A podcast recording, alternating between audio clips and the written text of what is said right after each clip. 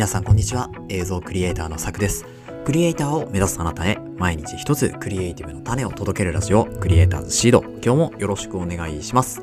はい、ということで本日は11月の16日木曜日ということでいかがお過ごしでしょうか？えーと、本日、神奈川県湘南のお天気は晴れておりましたね。秋晴れでしたね。いいお天気で。朝夕はやっぱり寒いんですけど、日中はわりかし暖かくですね、日差しも出ていたので過ごしやすかったかなと思います。はい。そんな中で今日もやっていくんですけれども、今日ですね、何のお話かっていうと、インター B というですね、イベントについてですね、あの昨日、えー、参加してきまして、このインター B というイベントはですね、えっと、昨日の11月15日から明日ですね、11月17日まで、えー、やっていると。で、17日の最終日はですね、えっと、17時までかな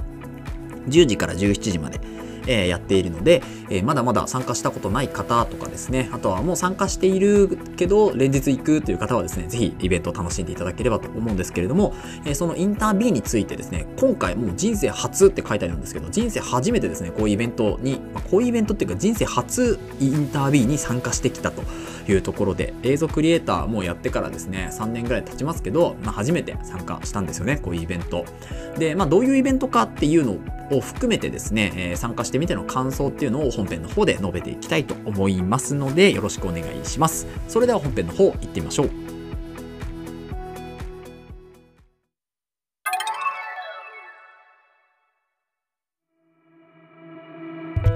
はい。ということで本編です。本日は人生初インタービューに参加してみてということで、えー、まあ、参加報告みたいなところをですね、ポッドキャストで撮っていくんですけれども、まずですね、このインタービューというイベント、えー、知らない方のためにちょっとだけ解説をするんですけれども、えー、以前4日ぐらい前にですね、あの、インタービューに参加してきますよという、初参加しますっていう形でインタビューについてと、あと開催場所とかですね、期間とか、え細かく話した放送があるので、そちらも参考にしていただければと思うんですけれども、まあ、どういうイベントかっていうとですね、ね、えー、一言で言うと映像と音楽と、えー、放送かな？えー、音と映像と通信のプロフェッショナル展っていうのがこのインタービーになるわけですね。で、これ本当にあの国際的な結構あのイベントでして結構海外の方からもですねあの海外の方もお見えになったりすることがあるようであの本当にいろんな言語がですね現場では会場ではですね聞こえてきて結構新鮮だったなというふうに思いますあの中国語で話している方もいればですね英語で会話をしている方もいるということで結構あの新鮮なイベントでございました。で、今年でですね、59回を迎えるこのインタビューなんですけれども、今回私はですね、初めて、えー、映像の世界に入って3年経ちますけど、初めてですね、こういうイベントに参加してきたいうところで、まあ、その熱量とかですねそういうのをまあ伝えていきたいなというふうに思うんですけれどもこのインタービー自体はですね場所は幕張メッセでやっております。なので、まあ、東京駅からですねと京葉線に乗って、えー、海浜幕張というところで降りていただいてちょっと歩くんですよね。10分歩かないけど、まあ、10分ぐらい歩くかなというふうに見ていただければいいんですけれども、まあ、それで、えーと、着きます。で、えーと、11月の15日昨日からですね11月17日の金曜日までですね明日の金曜日までやっていますと。で、オンラインは12月の15日まで、えー、やっているみたいなので、例えば、えっ、ー、と、まあ、セミナーとかですね、登壇のや、えイベントとかですね、そういうものは、この12月15日までは見れることができるんじゃないかなというところですね。で、これですね、あの、ログインが必要になってくるんですよね。参加するには、えっ、ー、と、ログインしてですね、これ参加費自体は無料なんですけど、えっと、イベントのログインとアカウントが必要になってきますので、そちらだけあの取得をします。で、えっと、会場に行く場合はですね、えー、っと、このイベントに参加登録をした内容っていうのを、えっと、紙媒体に印刷をして持っていくとですね、当日困らないと。で、その印刷に QR コードが入ってるんですけど、この QR コードを読み込むことによって、えー、まあ、その参加という形の証になるんですよね。で、えっと、ブースの中ではですね、このえー、QR コードが必要に見る時に必要になるものがあるので、例えばブラックマジックデザインとかですね、えっ、ー、と、まずブースの中に入るのに、この、まあ、参加証明みたいなのが必要になってくるんですよね。なので、あの、勝手に入れないというところが、まあ、わちゃわちゃしてるとね、結構入れちゃったりするんですけど、でもその都度、あの、見つけたあのスタッフさんがですね、あの、じゃあちょっと提示お願いしますっていう形で、こう QR コードを見せてくださいっていうふうに言ってくるので、そこでも出せるようにね、しといた方がいいかなと思います。なので印刷していくと楽ですね。はい。そんな形のインタービーというイベントなんですけれども、えっ、ー、と、私はですね、まあ、いろいろこう、今回気になるところがあったんですけど、えっ、ー、と、まあ、カンファレンス？コンファレンスっていうんですか、まあ、特別企画みたいなところでですね、そういうのはあんまり見てこなかったんですよね。で、ロケ弁ラウンジがあるっていうのもですね、当日に知ったんですよね。ロケ弁食べたかったなと思うんですけど、あの、来年ちょっといろいろ、え勉強になったのでね、来年こそはちょっと当日、あの、その場で食べようかなというところなんですけど、まあ、今回、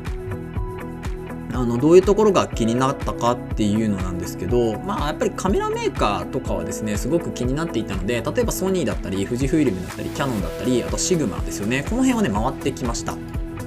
で、あのー、会場マップはですね、ホームページのところにダウンロードできるものがありますから、そちらからぜひ見ていただきたいんですけれども、あとはですね、まあ、結構大きいブース自体は、まあ、NEC とか富士フイルムとかキヤノンとか、えー、大きかったですね。あとヤマハとかも大きいんですけど、こういう音楽、オーディオ部門っていうのは私はあんまりこう、えー、まあ、縁がないというか、あんまりこう、うん、興味もなかった。ゼンハイザーとかね、見てきましたけど、そんなに興味もなかったので、え音響というよりは、どっちかっていうと、こう、映像とかですね、あとライティング部門みたいなところをですね、中心に見てきました。で、ライティングに関しては、えー、まあ、自分も使っているのもあって、ナンライトのですね、えー、ところに行ったらですね、あの、鈴木祐介さんがですね、えー、登壇をしてらして、まあ、ちょっと、あの、見て、見させていただいたというところに、えー、なります。はい。本もね、持ってったんですけどね、まあ、サインとかもらえばよかったなとかって思いますけど、えー、まあ、そういうこうイベントじゃないというふうに思っていたので、まあ、そこはね、えー、自重したというところです。で、あの、まあ、ゴドックスとかですね、そこもあの持ってるんですけど、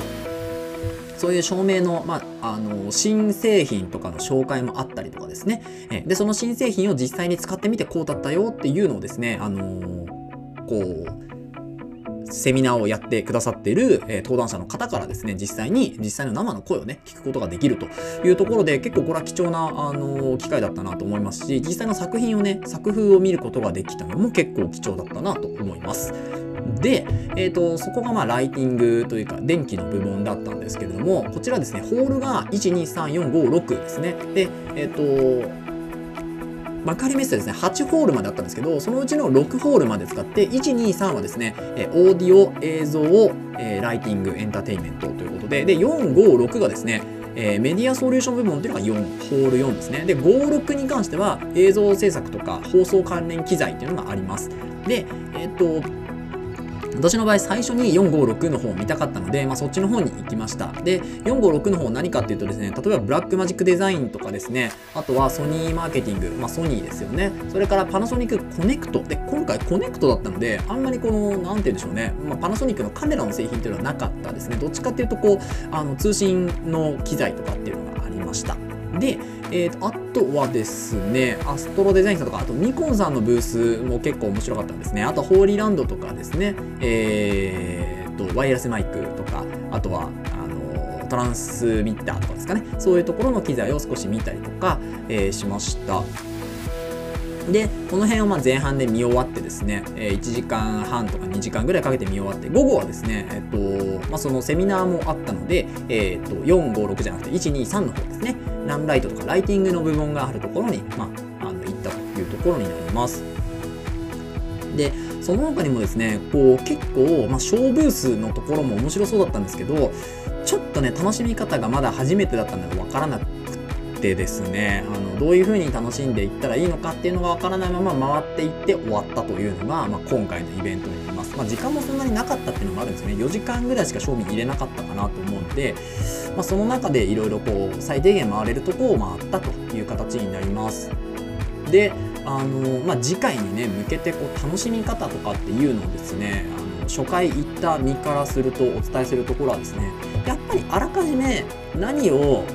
自分がどういうこう機材とかあとはどういうこう分野とかに、えー、まあ、興味があるかどういう分野強くなりたいかみたいなところをですね、あらかじめピックアップやっぱしておくことが必要かなと思いました。で、私の場合どっちかっていうと、まあ、ライトとかそのドキュメンタリーと,、えー、と商品撮影みたいなところを主でやっているので、そこに通ずる、えー、ブースですよね。に関してはちょっとやっぱ抑えておかなきゃいけないなと思ったので、そこは回ったんですよね。なんですけど、その他は、まあ、特に知り合いとかも今回はいなかったですから、回らなかったっていう形になりますけど、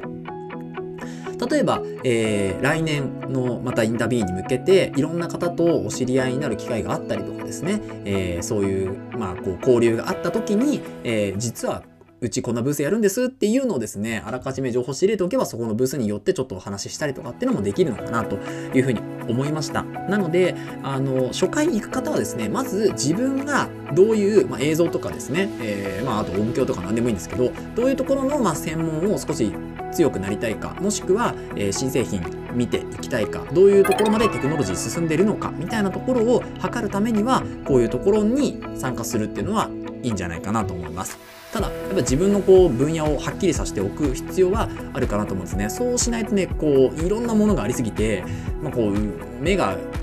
なんて言うんでしょうね、こう、いろんなところに行ってしまうと。うん、なので結局まとまりがなく終わってしまうっていうのが私も今回ねそこがまあちょっと失敗だったなっていうところなんですよねなのでもう少しこうあのよく見えるところは見たかったですしうん、ちょっといまいち楽しめなかったかなどっちかっていうとやっぱ CP プラスの方が楽しかったイメージはありますね。はい。なので、まあこう、ライブ配信とかそういうのをやられる方に関してはやっぱりこう通信とかっていうのも結構ね熱い分野なのかなと思ったんですよね。なので、まあ、そういうところに関してはあのやっぱり行った方が、うん、いろいろ刺激にはなるかなと思うんですけど私どっちかっていうとん映像を作って納品みたいな形とか自分で作例を作るにしてもですね、自分で何かを作り出すっていう形なので、まあ、ライブとかその通信機器みたいなところのあのではなかったので、うん、だからまあ例えば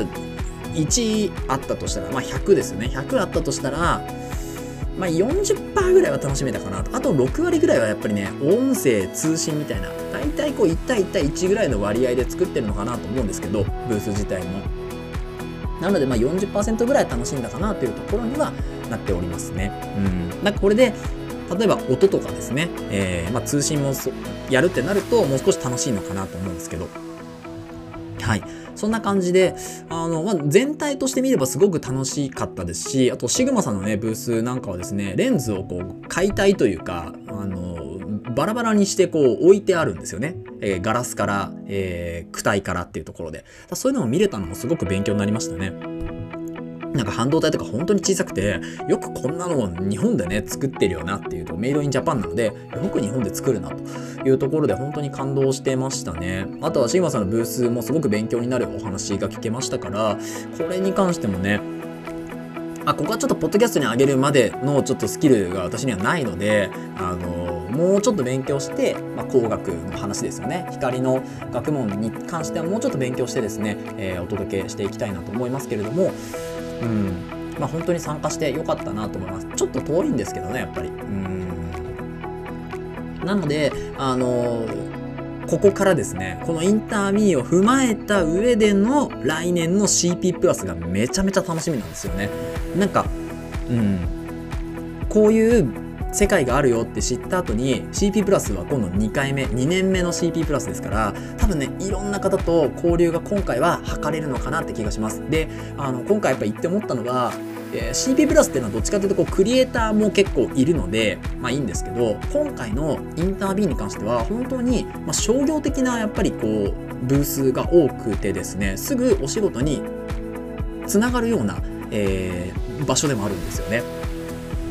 なので、あの、機材紹介してくださいとか、そういうところにもなったりするんですよ。で、今回、ブラックマジックデザインのブースにも行って、まあ、いろんな方とこうお話をさせていただいたんですけど、その中でやっぱ、ブラックマジックのスタッフさんと実際にお話することができて、まあ、 DaVinci Resolve のね、認定トレーナーのお話とかもちょっとさせていただいたんですけど、そういう時に、やっぱり自分が持っている名刺ってちょっとクリエイターカードに近いんですよね。だから、なんでしょうね、こう、自己紹介としてはいいけど、しっかりとした商業的な名刺っていうのはまだ持ってないので、だからそういう商業的な名刺っていうのは、こういう場所では作っておく必要があるなというふうに、ちょっと思ったんですよね。うん。だからそういうのも必要だなと思います。うんそうなんですよね。一応こう口ではねこう個人事業でやってますっていう形にしてもやっぱりこう形から入るというかカチッとねしたものが、えー、一つ欲しいなっていうのはですねこういう場に参加して思いました。なのであのちょっとこう CP プラスに参加するのとは結構違うなと。本当にあのー、まあ、スーツの方もね多かったっていうのもあるんですけどどちらかというと、えー、商業向きというか、うん、そういうイベントなんだなというふうに思ったので、なんか別に、あのー硬い感じはないんですけど、ただですね、やっぱきちっとこう、お仕事としていくっていう、そういうこう、認識が強いのがこのインタービーなのかなというふうに思っております。うん。なので、あのちょっとこう気軽にね、行ってみようかなっていうイベントではあると思うんですけど、ただですね、そこにはやっぱりビジネスがしっかりあるというところで、あのそこもこう頭の中に入れてですね、え、行かれる方は行ってみたらいいかなというふうに思います。はい。ということで、以上となります。本日はですね、インターミー、えー、人生初参加してみてどうだったかというところをですね、えー、まあ、楽しみ方も含めてお伝えさせていただきました。で、インタービューのですね、公式のホームページはですね、あの、リンク貼っておきますので、そちらからぜひ気になる方は見てみてください。えー、この放送では、クリエイターとしての考え方や、テクノロジーやガジェットの情報、作業効率を上げるコツ、サイト、ツールなんかを中心に紹介をしております。リスナーさんと一緒に一流クリエイターを目指すラジオを作っていますので、応援いただける方はぜひフォローの方お願いします。また、ラジオの感想や質問は、Spotify もしくは Google フォームで、えー送っていただけると嬉しいです。X や Instagram、ブログもやってますので、ぜひ遊びに来てください。それではまた明日お会いしましょう。ご清聴ありがとうございました。